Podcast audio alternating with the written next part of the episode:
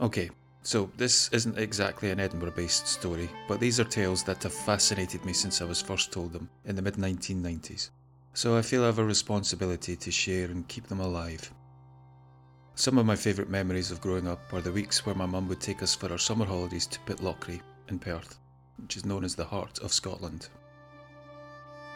Pitlochry and the surrounding area is just picture perfect Scotland filled with Munros, glens, rivers, big trees, and incredibly named places, such as Enochdhu and Killiecrankie.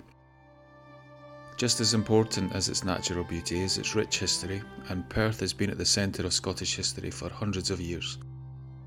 I remember my mum being blown away by the area.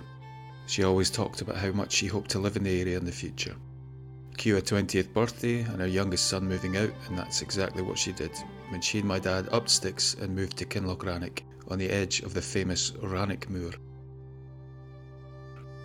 The property they bought was huge, old, and run down, but perfect for them.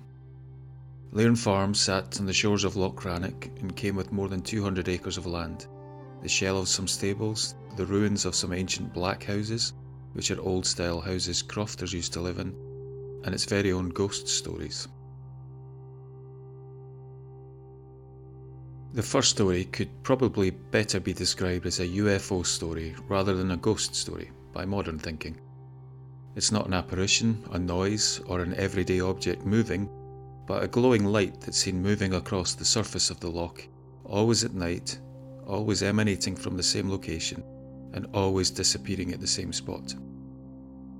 In 1937, author Alasdair MacGregor wrote in his book The Peat Fire Flame that a light in the form of a ball sometimes is seen skimming the surface of the water.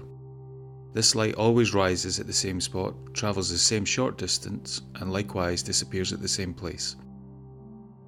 The farmhouse on Liarn sat high above the shores of Loch Rannoch and enjoyed a cracking view along the length of the loch. One dark evening, and I've never known true darkness until I stayed my first night at Liarn, it's black as pitch at night.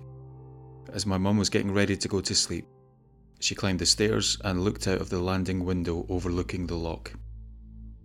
To her surprise, she could see a light out on the loch, not above the loch, but emanating from under the waters. Confused, she watched this light for a few seconds until it dimmed out of sight. Given the ghost light is supposed to be seen above and skimming the water, she figured that what she had seen was a fisherman lowering a light into the loch and not the fabled ghost light of Rannoch. Our second story takes place on the lands of Liarn itself. Due to its location above the banks of the loch, there is an old road leading up to the farm buildings that's now used as a driveway. No longer than a quarter mile, there are, as yet, no electric lights to guide you up the drive to the farm, so you can understand how unnerving an experience it would be to walk this route in the dead of night. Now imagine you're walking this in the pitch black, and in the distance you hear the rumble of wheels over gravel then the unmistakable pounding of horses' hooves, and the sounds of horses braying growing quickly ever closer. For hundreds of years, that's what people have heard thundering up the drive to Liarn Farm, culminating with the apparition of a black carriage pulled by horses and pulling up outside the farmhouse door. I don't know much about the origins of this story, but if memory serves, the carriage, like the banshee, is meant to be a portent of death.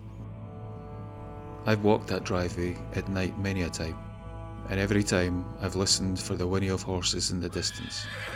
Thankfully, I never encountered this horrifying spectre. Our third and final story is my favourite of the trio. The road to Liarn is long, mainly single track, which snakes along the shoreline of the loch and is a lovely road to drive.